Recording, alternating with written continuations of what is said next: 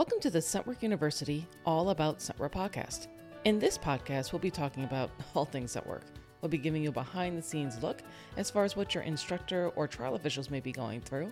We'll be giving you training tips, and we'll just be discussing everything that goes along with doing scent work with your dog, whether you're interested in competition or not. In this episode, we're going to be talking about what it would mean to be an ideal official at a scent work trial. In other words, what you would be able to do if you were officiating your trial to ensure everything went well. All right, let's get started.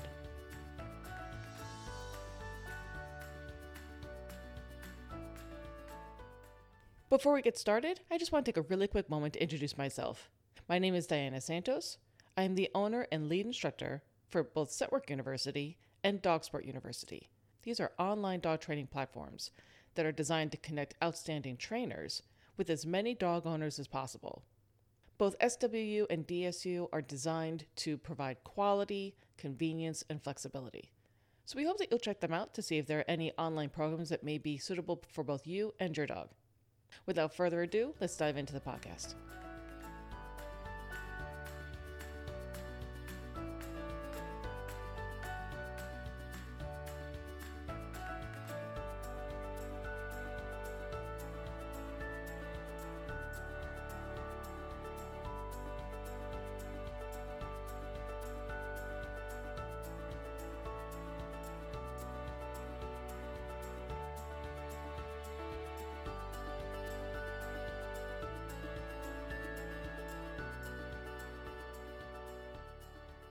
When it comes to scentwork trials, there are many people who are responsible and can contribute to the overall success or failure of that trial. One of the most important elements of a scentwork trial are the actual people who are working as officials at that trial. Now, depending on the organization that you're competing with, there can be a variety of different officials, or there may just be one. It really depends on the organization. But across the board, there are some things that almost every single competitor can say, oh, it's going to be that kind of official. and it just ruins the entire experience. So, in our prior podcast, we were talking about what officials would consider an ideal competitor to be. In this podcast, I want to flip that on its head and to talk about what competitors would consider an ideal official. And likewise, I also want to do this from the standpoint of an organization overall so that everyone can kind of have a better understanding of what it is that officials should be expected to do, what they're expected not to do, and what the thinking is behind that. Not only from a competitor perspective, but from an organization perspective as well. Now, again, this podcast is not meant to demoralize anyone or to make anyone feel lesser than or anything like that. This is simply supposed to be something that we can sit back, listen to, and analyze Am I approaching this the right way? Am I doing what I need to do? And also, if you are an official, something you should always ask yourself is Do I enjoy officiating? Am I doing it for the right reasons? Because if the answers to either of those questions is no, then you are going to negatively affect a trial and you're also just going to make yourself miserable. Officiating is extraordinarily difficult. It is not an easy job.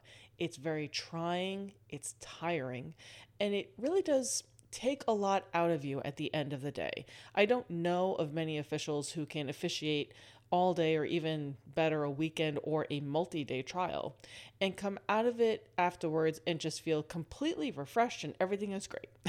a lot of us need at least a day to recover if not more because you're giving so much of yourself when you're officiating.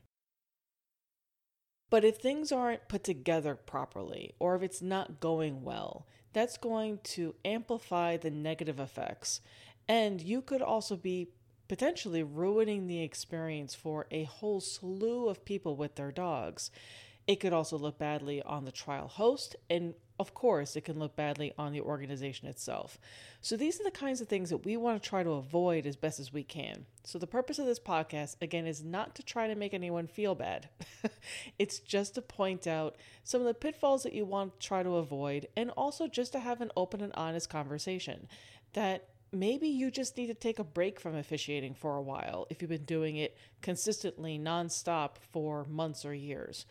Maybe officiating may not be for you, or maybe this will reinvigorate you to say, I really like officiating, and now I'll make sure that I really step it up and I am the best official I could possibly be. So, those are kind of the things that I'm going for as far as a theme for this podcast. I am an official. I also oversee officials. I understand how difficult this is. so I'm, I'm coming at this with a lot of empathy and understanding. But there are things that we need to talk about as a community within a community to ensure that we're doing the best that we can. So, as we did with our prior podcast, I just want to start off with some things that competitors, when they encounter something at a trial in regards to an official, they go, ugh, it's going to be one of those days. so that we can discuss them and so that we can avoid doing that in the future. The first is officials who come across extraordinarily robotic. What I mean by this is you have a competitor and they, they've gotten themselves all together, they have the routine, they're all organized, and they're pretty excited, albeit they're probably nervous and a little jittery, but you know, they have done their homework. They know the rules, their dog has the training, everything is perfect. They come up to the start line and they're they have that nervous energy, but they're still kind of excited. And they're getting ready for their search. And maybe there's a gate steward. Maybe the, the judge isn't the person who is giving them the information. And this person is warm and welcoming and everything is fabulous. They're asking, is the competitor okay? Do they have any questions? Make sure you have fun. Everything is fabulous so far. This little person goes waddling up to the start line and they're so excited. And they look up and they see this stone faced, stiff, broad shouldered, intimidating person standing in the corner who says, Go when ready. And all of that fun and joy just leaves them. because this robotic angry looking person is the one who holds all of their summer dreams and hopes in their hands. And it looks as though they are not happy that you are even in their search area at all. this is something that officials have to work on, in that you can still be a judge, you can still be objective, you can still do your job without coming across as though you are this completely inhuman, robotic, even worse yet, angry and judgmental person. That's not the goal. Again, we have to remember that we are officiating sports. This is a game. We are not trying to determine if these teams can go out and search a disaster site to find survivors. That's not what this is. We are not certifying teams to go out and search for dead bodies or bombs or drugs or fugitives. That's not what this is. They're finding birch, anise, or clove or other target odors. This is a game, and these are civilians with civilian dogs. This is not the same as certifying a professional team who very well could be doing life or death searches. That's not what the sport is.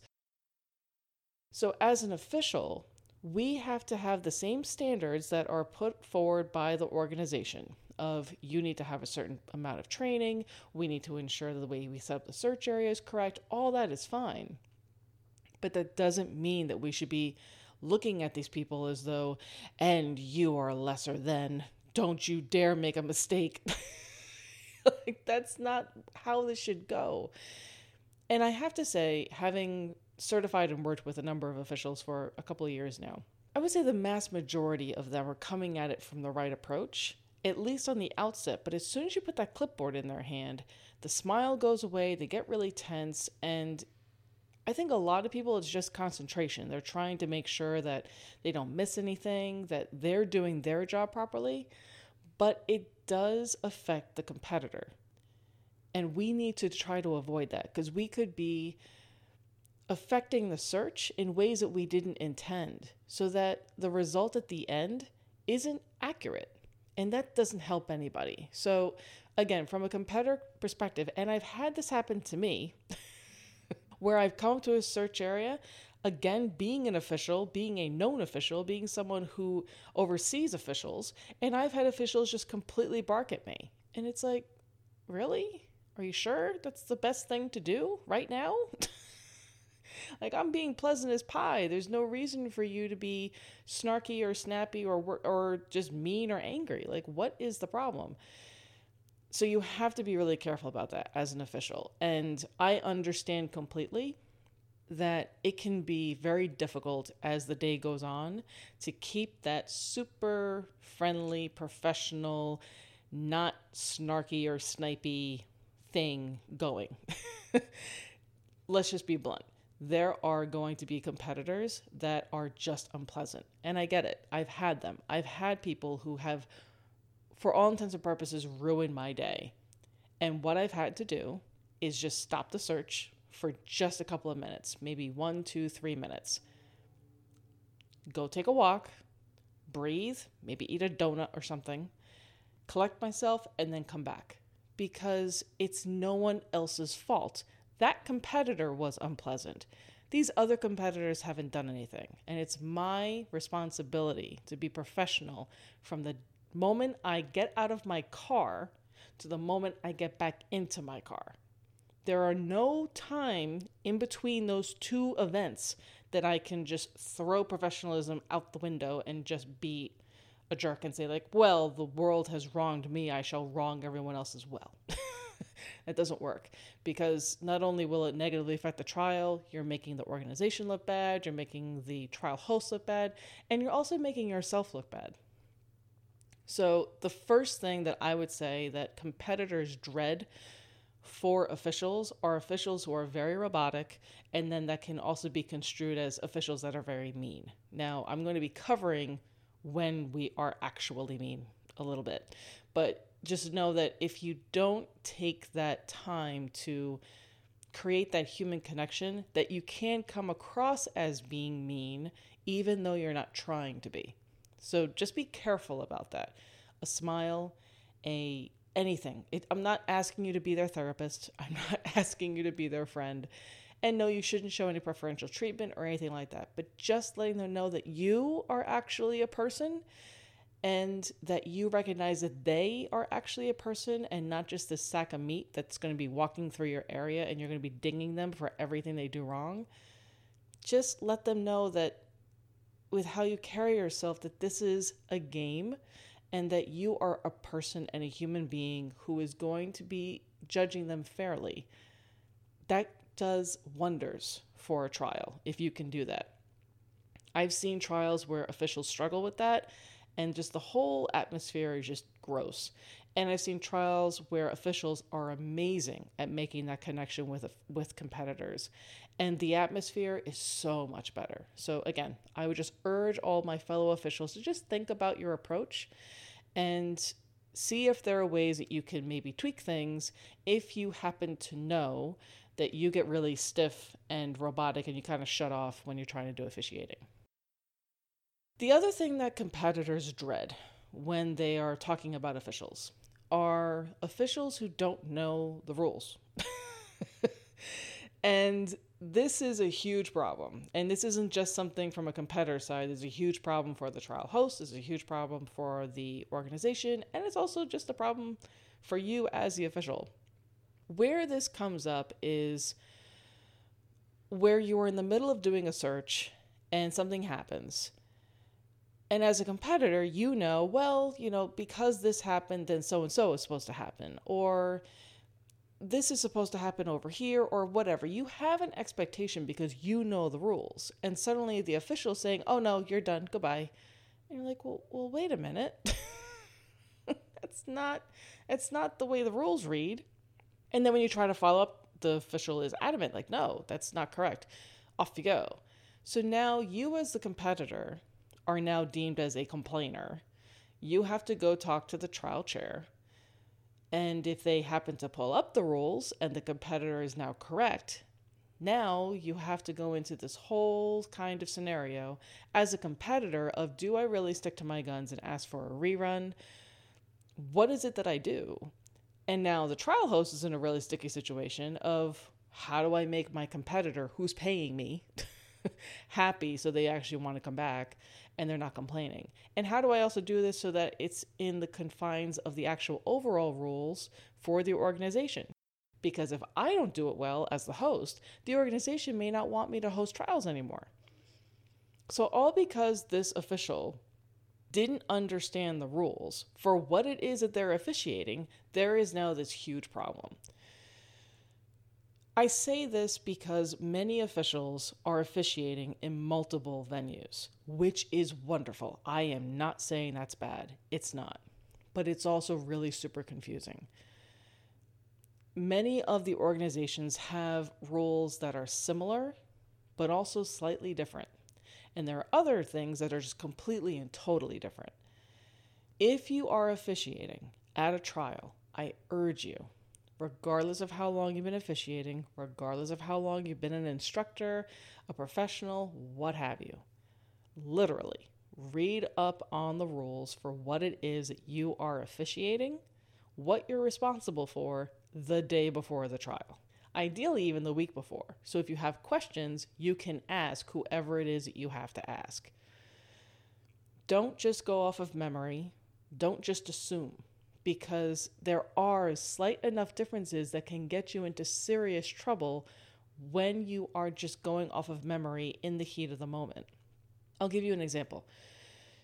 I was working in the score room for a trial and I get a score sheet back for one of the games, which allows for multiple false alerts.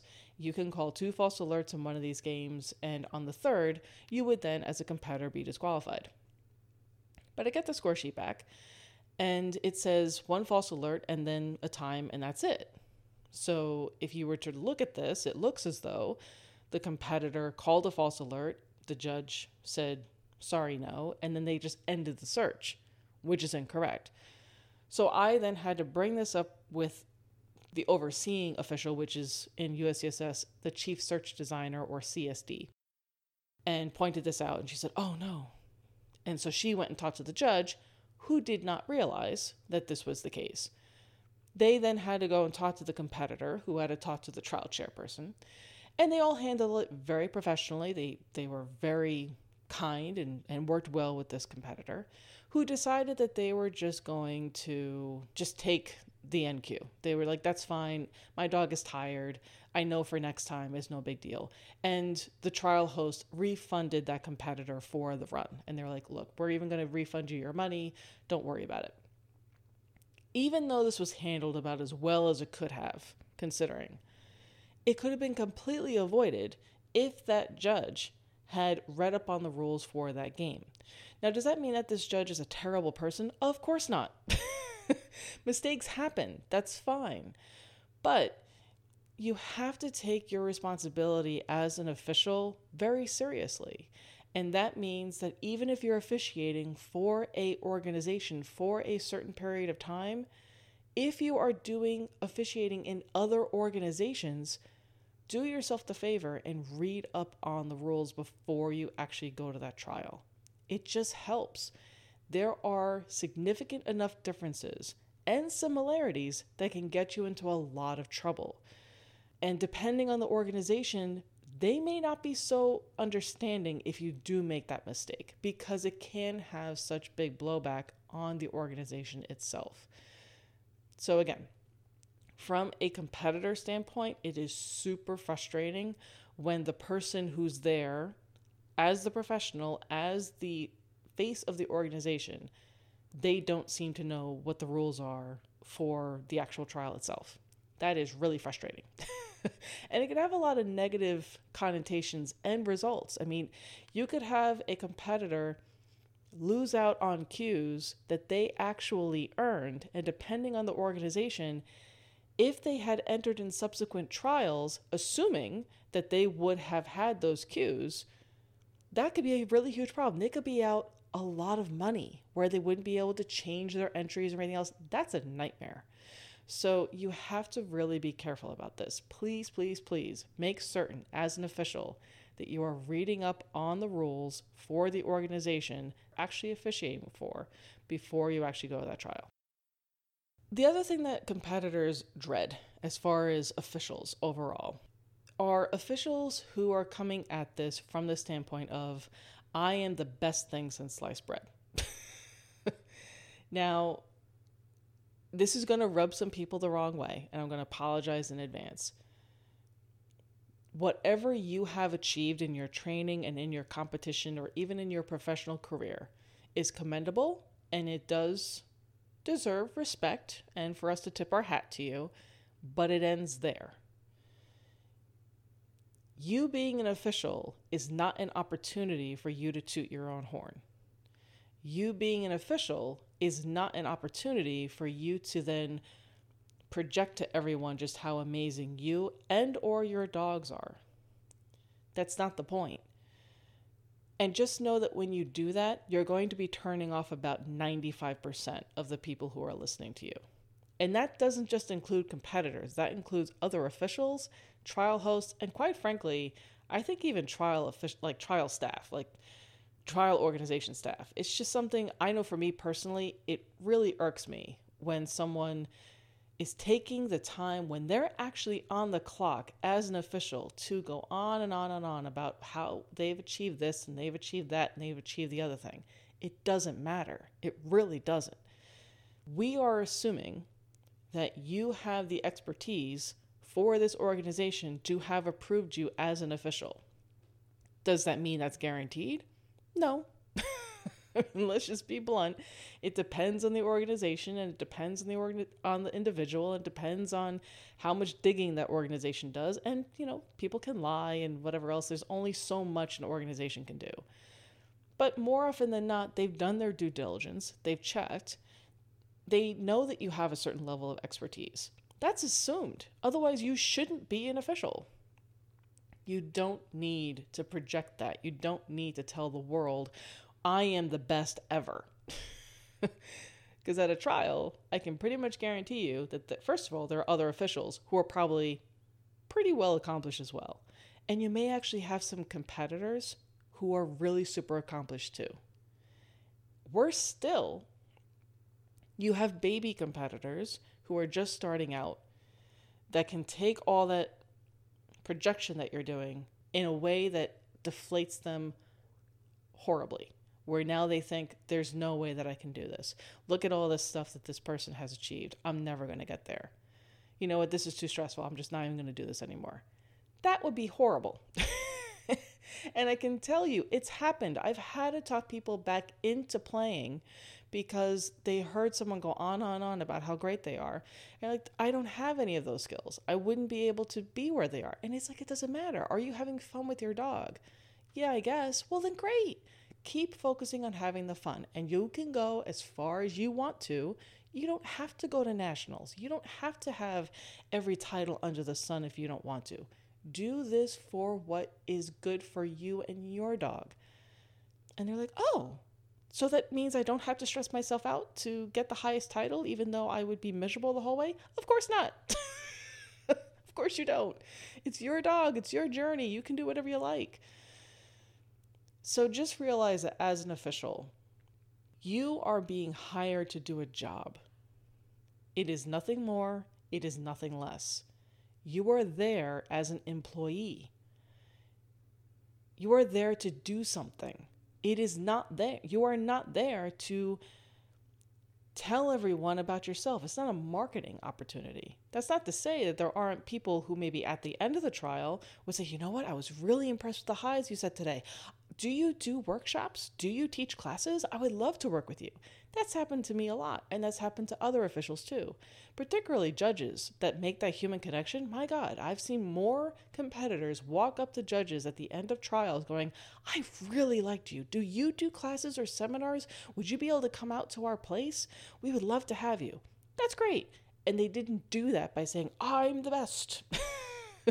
they were just professional and doing their job and doing it well. That's all you have to do.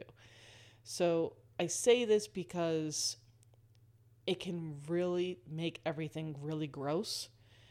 And it's really super stressful as someone who works on the organization side to get those kinds of complaints from trials because it shouldn't be happening. It's just, it has no place.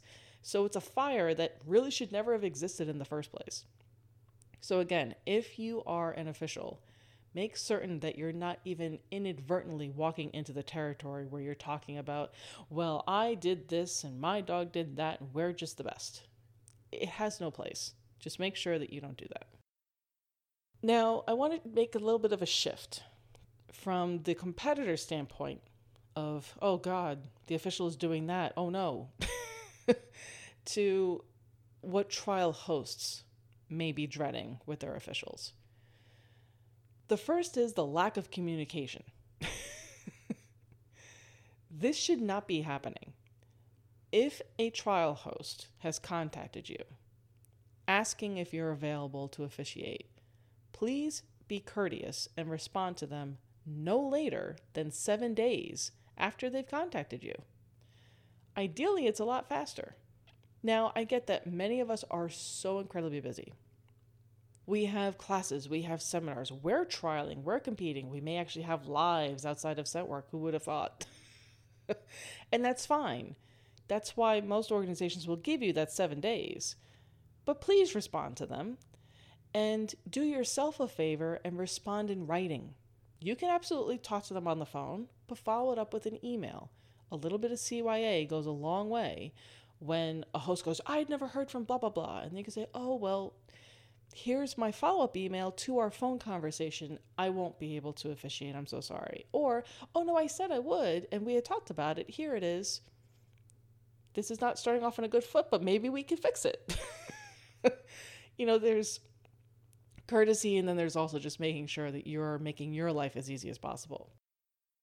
But even after that initial communication, you need to be in communication with these people consistently leading up to the trial, as well as the trial itself, and then even after the trial. If there's any other paperwork or issues or any other loose ends that need to be tied up, please don't fall off the grid. Don't just disappear and don't not answer emails or phone calls. Again, this is a job. This is not just something like, oh, well, you know, I guess I'll get to it when I can. No. you are being paid or compensated in some way to do this. You have to act professionally. And again, I'm saying this being someone who is incredibly busy. But if someone contacts me, I do everything in my power to get back to them as quickly as I can, at the very least at the end of that day, if I'm really completely swamped. And also just make sure that you are prioritizing what it is that you need to respond to. For instance, if you have a trial coming up and you get a message from your trial host and it's like, help, we need help. And then you get another message from a friend that you just saw yesterday and they're like, oh, look at this cute cat video. Maybe you reach out to the trial host that needs the help. you know, it's just like you have to know how to handle yourself so that they don't feel lost and they don't have the support that they need. Well, in the same lines of having good communication, is making certain that everyone is on the same page as far as what it is that you're doing. So, whether or not you're just doing judging, if there are different officials for judging and actually setting hides, if for the organization that this trial is for, maybe you have to do both. Maybe there are going to be multiple officials at that trial. So, maybe you're only going to be responsible for certain things, for working in certain search areas, for instance. Make certain all of that is really laid out in detail, in writing, in a contract that you and this host sign. This is not just frivolous paperwork. This is to ensure that everyone is on the same page. Because if you just go off of verbal, first of all, one of you may forget, which would be a problem when you get to the trial and suddenly everything is different. It also ensures that for the trial host that they have it in writing of okay i'm going to have sally sue and she's going to be doing these five things and oh we're going to be adding on this and this. Wow she looks a little overwhelmed. Let me get another official. It just helps everyone realize what it is that each person has to do and whether or not they need to bring in more people. And you can also say hey by the way you have me trying to be in two different places at once. I'm not going to be able to do that. You need to bring somebody else on the more transparency that you can have, the better it is for everyone. The other big thing about trial hosts, one of the more common complaints that we get, is in addition to the lack of communication, is a lack of organization. meaning that this official seems very frazzled, disorganized, and kind of all over the place. That's a problem. Even if you are quote unquote just a judge, and there is no such thing, in my opinion, as just a judge, judges are really super important, even if they're not setting hides. You still have responsibilities as an official, and one of those is to be organized. I think anyone who has been an official for any period of time can have a good understanding of just how complex a Sentemer trial really is. The fact that any of them go well is actually pretty amazing. it's a really complex moving system of parts. There's a problem with one of those moving parts, it affects everything. So, as a judge, you have to try to be as organized as possible so if you happen to know an issue, it doesn't snowball out of control, which can happen pretty quickly. This is even magnified when you are placing hides. You have to absolutely be organized when you're placing hides because you have to be organized not only in how you actually set your odor, but also with how you plan.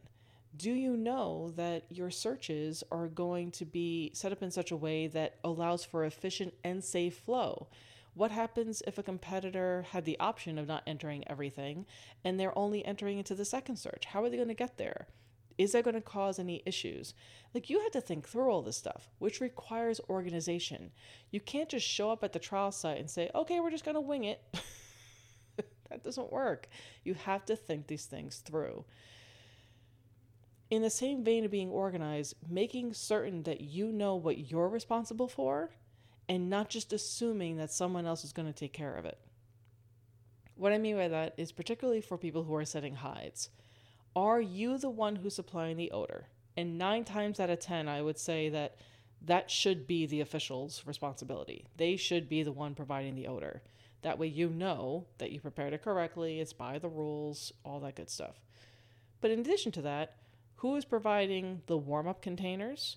Who's providing the search containers? Who's providing the backup containers? And are those all in compliance with the rules? And if you have to go out and purchase them, who's paying for that? And if you're paying for it, are you being reimbursed for it? And if you're being reimbursed for it, is there a cap that the trial host has put on for how much you can spend?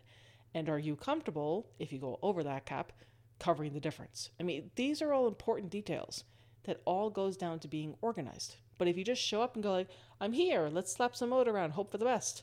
No. That's naughty. Don't do that. The other thing that trial hosts really dread with their officials are people who are only interested in doing the absolute bare minimum. Now, I would say that this is a bad thing across the board. I think that anyone could say, yeah, you know, if you're just skating by, that's not good. But what I mean by this is officials who come in, maybe they're totally pleasant with all the competitors, they are organized as far as getting themselves all set up, they've officiated their search. We'll say that this is a organization or a setup where you can just be a judge, where you're also setting hides. But in this trial, you are only responsible for one search. If you are doing all this officiating, everything is great. This search is now wrapped up, and you just leave. That's a big problem. because, first of all, no one else is supposed to be touching odor. Second of all, this area may be used another day for a different search, or even later on that day. You know, depending on the organization, maybe they allow for nested searches. So now they're going to be adding in another hide. Even if it's something that you personally are not responsible for, you are still on the clock. Help. Help these people get everything wrapped up so that they can all leave. Remember that trial hosts, more often than not, are renting space when they're doing trials, which means that every hour that they go over what they agreed to rent the space for is costing them a lot of money. And as the trial goes on, less and less volunteers are going to be there. There's just going to be less bodies available. As the official, you are responsible for your trial search area. That is your responsibility. So even after your last competitor competitor is done, you should still be prepared to go in there and clean up. and I have to say that For all the trials that I have overseen or participated in or worked at for a variety of different organizations, this isn't that big of a thing in that it's not a big issue. More often than not, trial officials just automatically do this. But there have been some times where we go through and the search area is exactly the same and it's hours later. I'm like, well, where are you? And the person's just sitting in their car. It's like, what are you doing? Oh, well, it's hot. I don't care. this is your job. Come out and help us. So just make sure that as an official that you're not doing that. You have to follow through. Again, that time frame. You are on the clock from the moment you get out of your car to the moment you get back in your car, not to just sit in it in the parking lot, but like to drive away. That's when you're on the clock to be an official.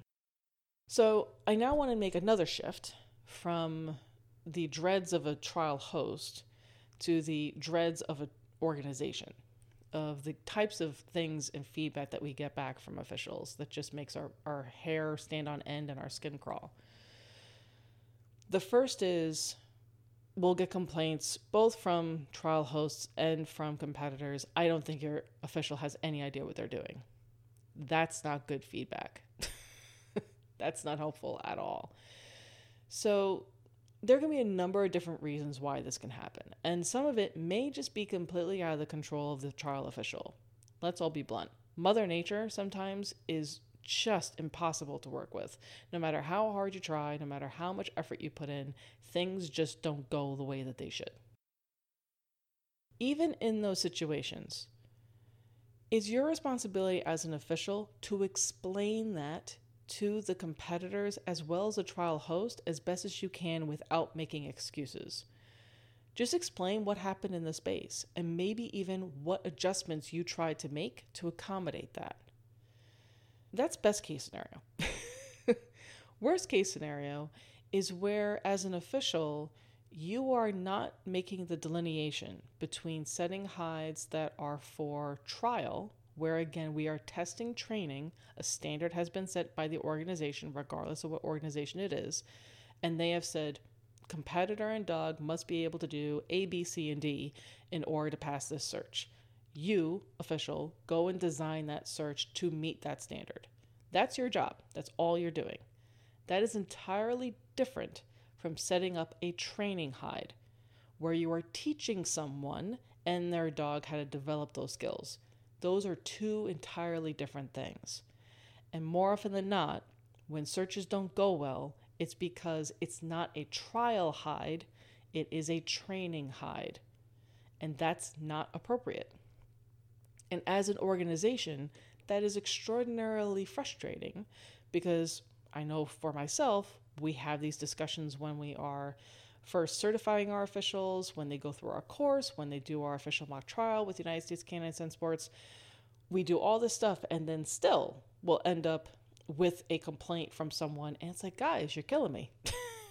Look, it doesn't happen often, but it happens sometimes and it can't. And I know firsthand how difficult that can be to walk that line. I personally have a very hard time taking off my trainer hat and putting on my official hat, which is why I don't officiate that much anymore. In addition to the fact that I can't move and I can't stand and I can't do all the physical stuff, I know that as a hide setter, I can have a lot of difficulty not just setting a training hide, particularly for upper levels you have to know how you can meet the requirements while not overfacing the team. And this bleeds into something else that as an official, it is not your job to try to fail people. That is not why you are officiating. For the organizations and at the level that I know of them, and I'm not an expert in all of them by any means, from my understanding, None of them have been designed with the premise of taking Qs away from people that they otherwise should have earned. That an official should walk into a space expecting to take points away from people. That's not the way that I understand any of the organizations in the United States have been designed. So, as an organization, when we receive results for trials, and the Q rate is abysmal just across the board, that's a problem. because, especially at this point, in this stage of the sport, there are a lot of really experienced people and dogs. And for those organizations that require everyone to start at the bottom level and work their way up, if you have 40 dogs at a trial and 25 of them are elite level dogs and they're entering at a novice level trial, I'm assuming that most of those dogs are going to be getting that Q. I mean, that's just simple math. I mean, that, that's just assuming that unless everything went left, they have the training, they have the background, they should be able to get that. But if those dogs can't get that hide for a novice level search, that's a huge problem. now, there is a way that you would be able to work on this. And this is something that, again, feeds into what I think frustrates organizations is as an official, you have to hone your craft. You have to practice. This isn't something that just means that you have to just go out and officiate nonstop. The same thing that I try to tell people don't just trial nonstop as a competitor. You have to train. You have to train yourself as an official too. And that means holding those mock trials are super important. Figure out what works and what doesn't in a safe environment that's safe for everybody. You get to hone your craft, and the competitors get to practice, which they desperately need. and everybody wins. But if you're just constantly putting yourself out there to officiate and you're never taking the opportunity to improve yourself, it's not going to go well. So it's just something that I would urge any official to do. That if you are officiating on any kind of regular basis, please take the time to go and schedule some mock trials for people. It'll make a world of difference. First of all, really help your clients and these competitors, but it'll help you too to see what works and to see what doesn't and to hone your craft. The other thing, as far as an organization side, that can be very problematic is officials who are constantly questioning the rules. Now, I want to say this carefully. I don't mean someone who reads the rules and says, that doesn't make any sense, or I have a question about the rules, or even I am playing devil's advocate about the rules, or I want clarification about the rules. That's fine. Bring that up to the organization and then see what their reasoning is and then see if they'll be able to fix stuff. I'm talking about officials who, in the middle of a trial, are bashing the rules or are bashing the way that an organization is set up or saying anything negative even about not maybe that organization, but another organization. Oh, don't do that. Please don't. The dog world can already be gossipy enough and can be very clicky. That's not the place to do it at a trial, particularly as an official, because you are speaking for the organization. So, on the one hand, it wouldn't make any sense for you to be speaking on behalf of the organization and then in the same breath be taking down that organization. It's like, well, why are you officiating then? But it's even worse if you're then standing up as the official and saying, well, I'm officiating for organization A, but organization B, C, and D are terrible, and this is why. That has no place at a trial. And as an organization, that is a ton of blowback that the organization gets from people who play at those other organizations, and they should. There's no reason why everyone should be in their own little box. We want more dogs playing. That's the whole point. We want to play more. So if there are people who want to participate in the trial that you're officiating with Organization A, but they also compete in Organization B, C, and D, that's not bad. That's okay. That's a good thing.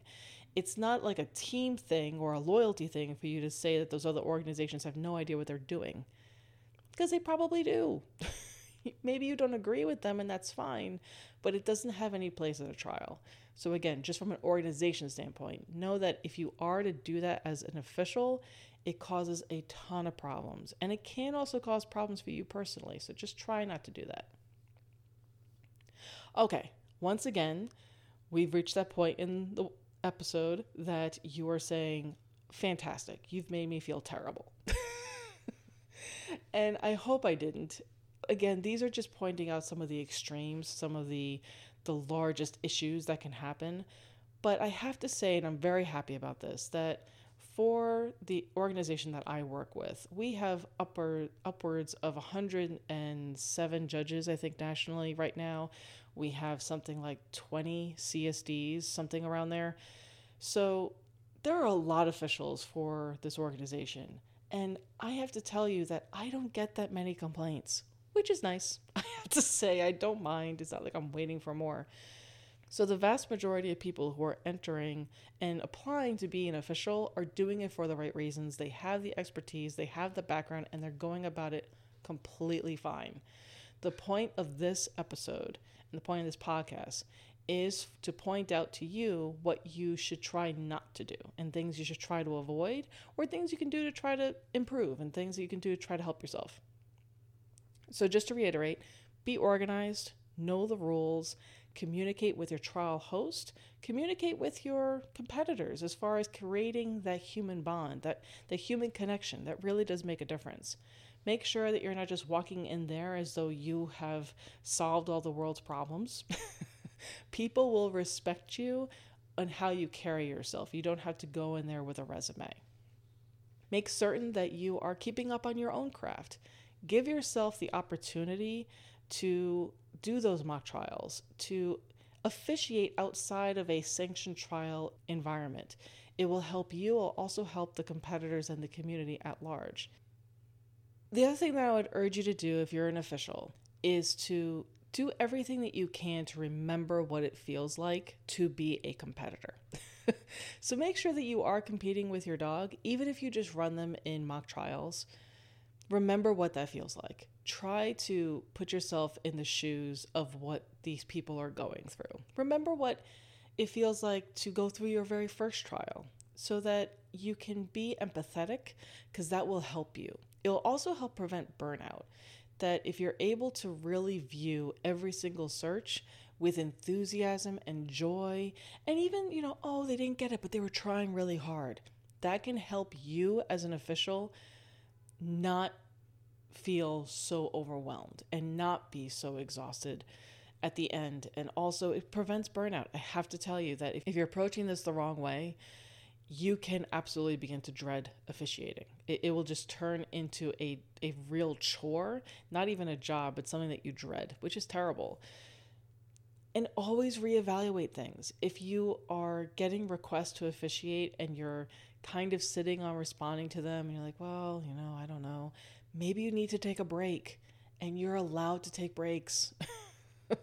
you are a person and a human being who has a life. You have your own dogs. You have things that you want to do. It's okay. I would rather, as an organization, an official contact me and say, you know what? I've done a bunch of trials lately and I really need to take like six months off. I just need to focus on some other stuff. I would so much rather that they do that than to keep signing up for trials because someone asked and then not handling themselves well. I also want to make sure that they're happy. And lastly, just know that at any point in this process, you may determine that, you know what, I liked officiating to begin with. I took a break and I went back to it. And you know what, I just don't think I enjoy it. That's okay too. You're allowed to change your mind. So if you decide that you don't want to be an official anymore, just let the organization know. That's okay. This is a job, but it should be one that you enjoy because you have such a huge influence on the trial. And if this is something that you're passionate about as far as scent work, which most of us are, I would hate for you to sour your passion because you're doing something that maybe wasn't a good match for you to begin with. So these are just some things to keep in mind again, I'm hoping that I didn't leave anyone in like the fetal position crying. that wasn't the point. I have a lot of empathy and I have a lot of understanding and I have a lot of respect for people who step up to be officials because this is a very difficult job. It requires a lot of you. And without officials, we can't have trials. So you are so incredibly important and you are appreciated. Competitors who see a official who is professional and trying and earnest and organized and is just a good person to work with and to be around, they love those officials. And when they see their name on the premium, they go, Yes, I'm going to have a great trial. But if you don't do those things and they see your name on the, tr- on the premium, they go, Ugh, This is the only one coming up. I guess I'll give it a whirl. Or they won't enter that trial. But when you're doing those things, you're hitting all those bases, it really is a gift that you are giving these people. So I hope that helps to understand just how important you are and the things that you can do to make things successful for yourself, for the competitors, for the hosts, and for the organization. Thank you so much for listening. I hope you found this podcast helpful. Happy training, and we look forward to seeing you soon.